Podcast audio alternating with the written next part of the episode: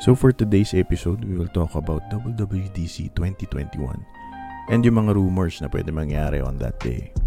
Aside from that, we will talk about community questions again.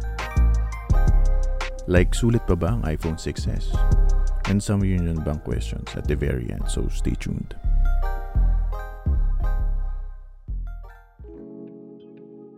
Okay, welcome to Cubicle Hits Radio para sa mga bago sa podcast. Uh, hi, uh, we're Cubicle Hits. Meron kaming YouTube channel and uh, naisipan namin gumawa ng podcast para sa Q and A na format.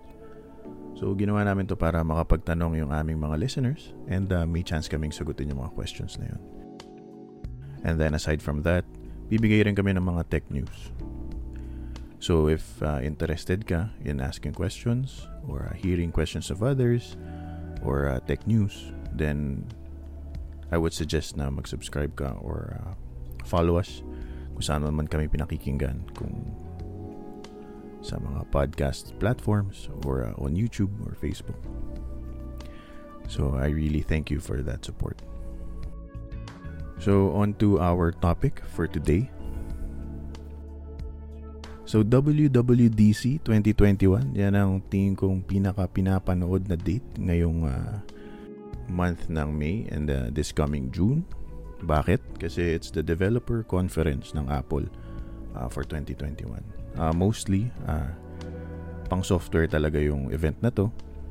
Pero uh, dahil maraming rumors na dumidikit sa date na to, eh, kahit yung mga hindi developers eh, medyo excited na rin uh, for this date.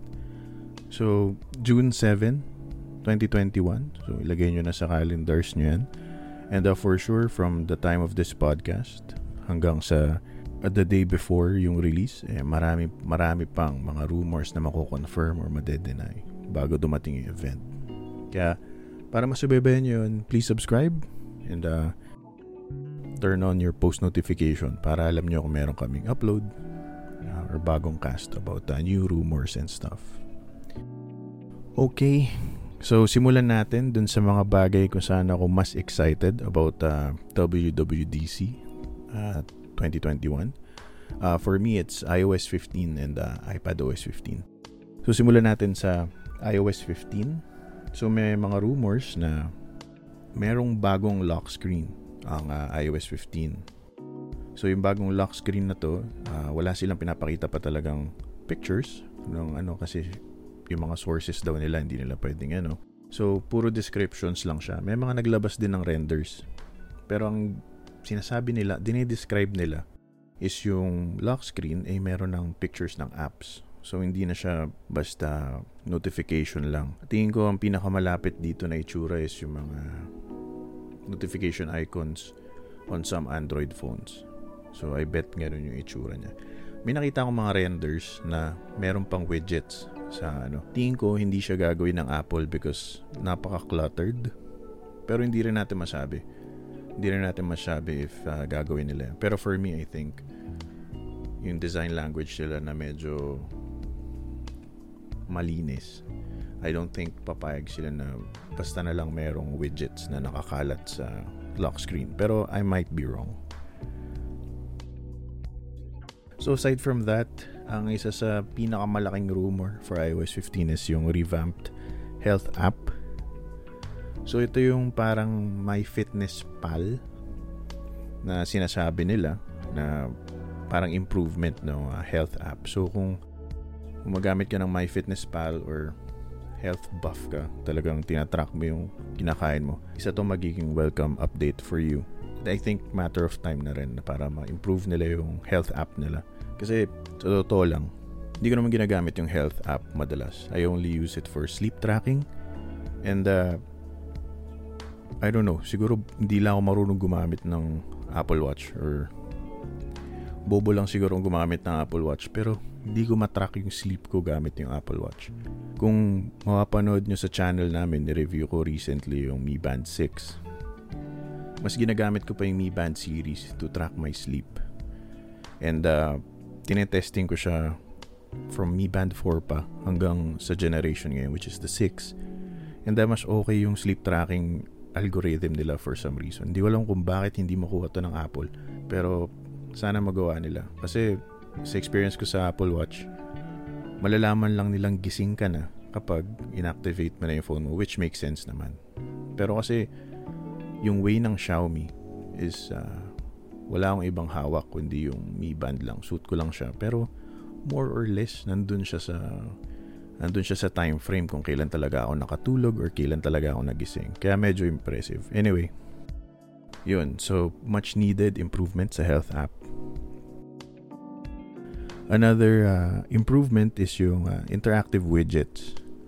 Uh, very welcome din yun for me kasi m- nagagandahan ako sa implementation ng widgets sa iOS. And uh, para maging interactive sila, I think uh, it's another step in uh, making them very useful. Para syempre mas malupit, di ba? Ngayon pwede mo nang i-cross off yung reminders dun mismo sa widget. Hindi mo na kailangan buksan yung app, di ba? Mas maganda, mas useful. So, meron pang rumors like a uh, new settings interface, darker dark mode. Uh, minor na lang yun for me. Pero, ang pinaka nililook forward ko is yung new lock screens tsaka yung mga interactive widgets. Sa iPadOS fifteen naman, wala rin masyado. Uh, which is, uh, hindi ko rin alam kung bakit. Pero, for me, isa rin to sa mga tinututukan ko. Kasi, kakalabas lang ng iPad M one. So, new hardware. So, dahil nilabas na yung new hardware, naturally, darating yung developer conference. So, I'm expecting there's new software din to take advantage of the new hardware. So, hopefully, uh, aside sa rumors na pwede mo nang ikalat yung widget sa home screen ng iPad, eh sana mag-introduce sila ng uh, mga bigger apps or uh, apps na talagang magagamit mo na yung iPad for uh, you know, talagang medyo serious na work like uh, siguro Final Cut Pro or yung sinasabi nilang Logic Pro, yung mga audio. Pero mostly mas excited din ako sa pwedeng i-announce. So hopefully mag-announce sila ng mga bagong softwares for iPad. So yun, expectation ko lang uh, new lock screen sa iPad, sa iOS fifteen. And then hopefully better software uh, to back up the new M one iPad. Okay, so aside from that, dun sa mga invitation na para sa press, um, merong mga MacBook dun sa picture. So, malaking reason yun for them to believe na merong i-announce na MacBook Pro. And uh, para i-back up yung theory nila na ito, si John Si John Prosser, yung isa sa mga nagli-leak talaga ng mga Apple rumors na napaka-credible. Sinabi niya rin na may MacBook uh, announcement on June seventh. So medyo excited ako dun kasi yung MacBook na i-announce nila on June seventh ay may chance na meron siyang mas malaking processor. So kung yung before is the M one, ngayon may chance na M one X or kung paano man M two or M one Plus, hindi ko alam kung paano. Pero the new M one, uh, may chance siya na meron siyang ten core C P U. So meron siyang eight high performance cores, two efficiency cores. Tapos pag binili mo siya, may option ka for sixteen cores na G P U or thirty-two cores. Which is uh, sobrang lakas kasi halos times two to times three siya ng specs ng M one today. And ang M one, eh, kaya niyang dumurog ng mga basic na computer sa, you know, daily tasks or tapos ganito yung pros, diba? So, medyo excited din ako. Aside from that, yung bagong architecture or yung bagong processor, uh, pwede niya nang isupport up to sixty-four gigs. Kasi itong M one, I think, is maximum sixteen gigs. So, pwede ka nang mag-configure ng MacBook up, up to sixty-four gigs. Pwede kang thirty-two hanggang sixty-four, which is uh, pro na pro talaga. Tapos, uh, mukhang aalisin na rin nila yung touch bar. Ako hindi ako fan ng touch bar ever since. Um, hindi ko alam kung meron akong nasabing ganun or nasulat ko lang sa script. Pero, hindi ako fan ng touch bar kasi pwede siya mag-hang. Mas okay pa rin sa akin yung physical keys. Uh, naka-experience naman ako ng touch bar and uh, for me, okay lang siya. Pero, you know, mas maganda, mas gusto ko pa rin talaga yung F one keys. So, goodbye to that. So yung body niya rin mare-redesign. So mukhang sasakto rin siya sa design language ngayon. Uh, flatter, like yung bagong iMac, yung bagong iPhone, ganun din, di ba? Parang flat. So asahan natin na may chance itong MacBook na to is flat, parang flat design. Ganun din yung bagong MacBook Air na hopefully sa December i-announce. Tapos may mga bagong colors. Uh, mas flat din yung design nun. Tapos baka mawala na yung wedge. Pero for December na yun. So ang rumored inches, uh, sizes ng MacBooks na lalabas is yung fourteen and sixteen inch. Which is yung size ng mga Pros today. And uh, marami rin siyang mga ports na idadagdag like uh, H D M I, MagSafe. So baka bumalik na ulit ng MagSafe. Yun. Tapos ang isa sa mga pinaka-importante design changes sa bagong MacBook Pro is yung pagtanggal ng MacBook Pro logo sa screen. Okay naman yun. Never ko naman napansin din yun. Like sa mga bagong iMacs, wala na yung Apple logo sa harapan, no?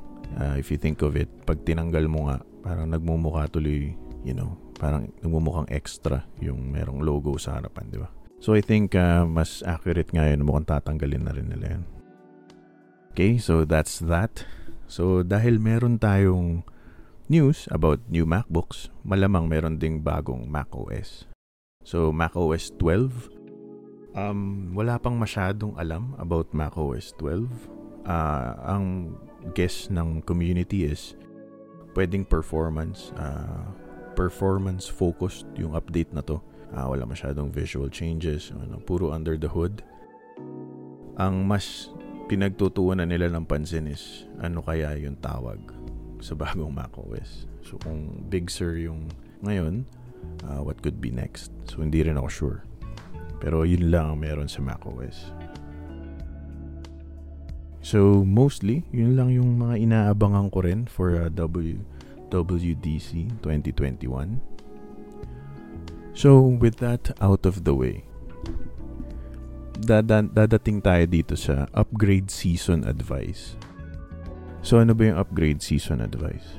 So dahil sa mga paparating na to, dahil nasa half na tayo ng year, dadating na tayo sa iPhone year, iPhone months pala, pati yung mga W W D C months. Ito yung mga months na marami nang i-announce. So ito na yung months kung saan magbabagsakan na yung presyo ng mga lumang devices dahil may mga dadating na bago. And, ang napapansin ko sa feed ko ay bumababa ang uh, presyo ng iPhone six S and uh, yung mga lumang iPhone. Which is connected sa pinakaunang community question natin. Sulit pa ba ang iPhone six S at S E? Sulit yan kapag okay lang sa'yo na hindi ka na ma-update. So, let me explain. Uh, so, recently, naglabas si Apple na uh, lossless audio. So, may nabasa ko somewhere. Uh, pag nakita ko yung link, uh, so source ko sa baba.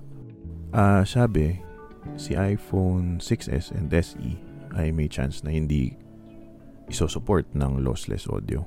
So, naisip ko, uh, if that's the case, may chance na hindi sila supported for iOS fifteen. Pero I could be wrong. Pero, what I'm suggesting is, tinatanong mo to kasi baka may chance na bumili ka. So, para sa mga ibang bibili rin, I suggest wag muna kayong bumili until uh, June seventh. Antayin nyo muna na mag-announce si Apple. And then, tignan nyo kung kasama pa sila sa iOS fifteen.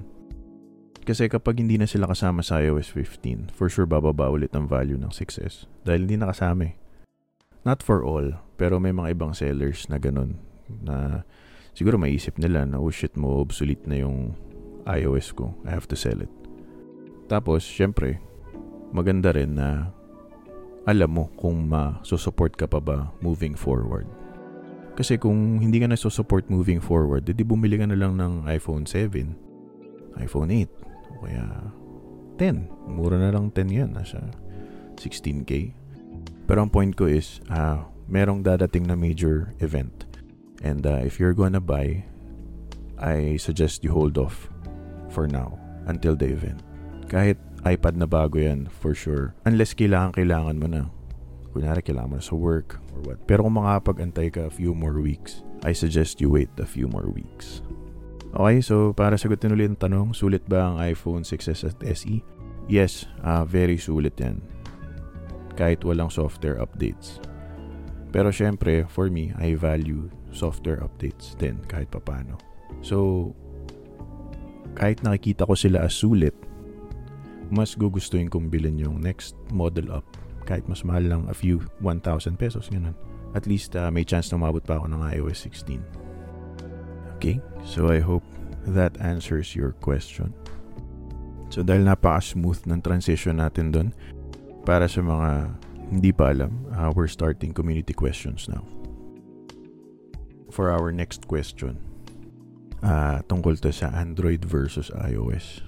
Matagal na akong Android user, pero parang gusto kong mag-iOS. Ano po bang mas okay, iOS or Android? Para sa akin, okay sila pareho. Para sa akin, Android is mature enough na pati siya ay stable na rin compared to iOS. Before kasi, ang argument is iOS is mas, mas stable kaysa Android. Pero now, I think, uh, lalo na sa mga branded, yung mga talagang sikat na brands like uh, Samsung or uh, wala na si L G, no? Lugi na yun eh. Xiaomi, mga ganyan. Ah, medyo mas, mas mature na ma-Android ngayon eh. So, for me, uh, okay na rin sila. Stable na rin. Pero, kung ayaw mo talaga ng sakit ng ulo, kunwari matanda ka na. Ako, pag matanda nagtatanong sa akin, sinasuggest ko iPhone. Kasi, wala nang... Pag sinuggest ko sa kanila yung Apple product, usually hindi na kami nag-uusap ulit. Kasi either na-bad trip siya sa recommendation ko or hindi niya na kailangan ng tulong. Kasi it just works, you know. Wala sila nagiging problema. Well, meron, pero walang masyado uh, nagiging problema. Sa Android naman, okay din. Pero, suggestion ko, kunin mo yun kapag uh, mahilig ka mag-customize or sanay ka na sa Android. So, based sa question mo kasi, gusto mo mag- mag-test ng waters. Gusto mong i-testing yung iOS. Okay naman, pero coming from an Android device, tingin ko makukulangan ka sa Android. As iOS. Kasi, yun nga, may widgets kami sa iOS. Pero, medyo limited. Yung mga iOS users, tuwan-tuwa sila kasi for, first time nila magka-widgets eh. Lalo na yung mga iPhone forever. Pero, kung galing ka sa Android, ano to, parang uh, child's play. Parang, yuck basic. So, para balik tayo sa question mo, kung may budget ka to test iOS, madali lang naman yun eh. Bili ka muna second hand. Test it out. Kasi pare-pareho experience. Yun ang maganda sa iOS eh. Kahit anong phone mo, pare-pareho experience across the board. Siyempre, differences yung iba may Touch I D. Pero aside from that, software-wise, siguro eighty, ninety, ninety percent same, same experience. So, suggestion ko, bili ka second hand. Try it out. Pag hindi okay, benta mo lang ulit, bili ka na ng Android. Kasi yun ang isa pa maganda sa iOS, eh, yung resale value. Though ngayon, medyo bumababa ng mga one to two thousand ang resale value ng iOS. Pero mas malakas sila mag-hold ng value kaysa sa Android. I'm not saying na investment sila. Pero pagdating sa second-hand market, mas malakas sila mag-retain ng value kasi yung ibang tao ginagawa tong jewelry. Okay. So yun. Try iOS. Benta mo pag di mo nagustuhan. Bili ka Android. Pag nagustuhan mo, stick ka na dun sa murang binili mo. Antayin mo yung September or August event ni Apple. Tapos bili ka ng iPhone thirteen or twelve S. Panalo, di ba? So yun, sana nasagot ko yung tanong mo. On to the next question. iPhone pa rin to. Okay. Old iPhone versus new iPhone. Worth it pa bang bumili ng mga old model iPhones? Yes. So, kung katulad ka ng question number one, ah, tinetesting mo lang, good. Kung wala ka namang masyado pang pera pero gusto mo talaga mag-iOS, maraming second hand na mabilis pa rin. I mean, hindi naman sobrang bilis pero smooth na siya relative dun sa tanda niya. So, what I mean is, kahit mag-iPhone seven ka ngayon, I think uh, it will it will still run well. Problema mo lang dun, battery. Pero marami ng technicians na nagpapalit ng battery ng mga iPhone. So, covered ka na dun. Okay? So worth it pa ba ang mga old iPhone? Yes, as long as nakaka-receive siya ng updates. Kahit yung hindi nakaka-receive ng updates, worth it yun. Pero suggestion ko talaga yung may updates para covered ka pati sa mga security breaches moving forward. Sana nasagot ko yung tanong mo. We have two more questions, uh, both related sa Union Bank. Uh, this is from sa YouTube channel natin. So ang first question ay galing kay Alvin Biag, con- construction baller, construction baller. Sir, thanks sa video about Union Bank goals. Ask ko lang, ask ko lang po, kung gusto ko na i-stop yung goal, paano ko po makukuha yung, paano ko po makukuha yung sinave ko? Pwede po ba paturo? Salamat po. Okay, Alvin Biag.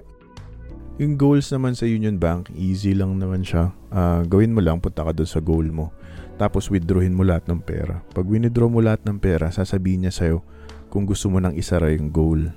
Yun. So, pag uh, tinanong niya sa'yo yun, sabihin mo lang, yes. Tapos, isasara niya na yun. De-deposit niya lahat ng pera mo dun sa account mo. Tapos, okay na.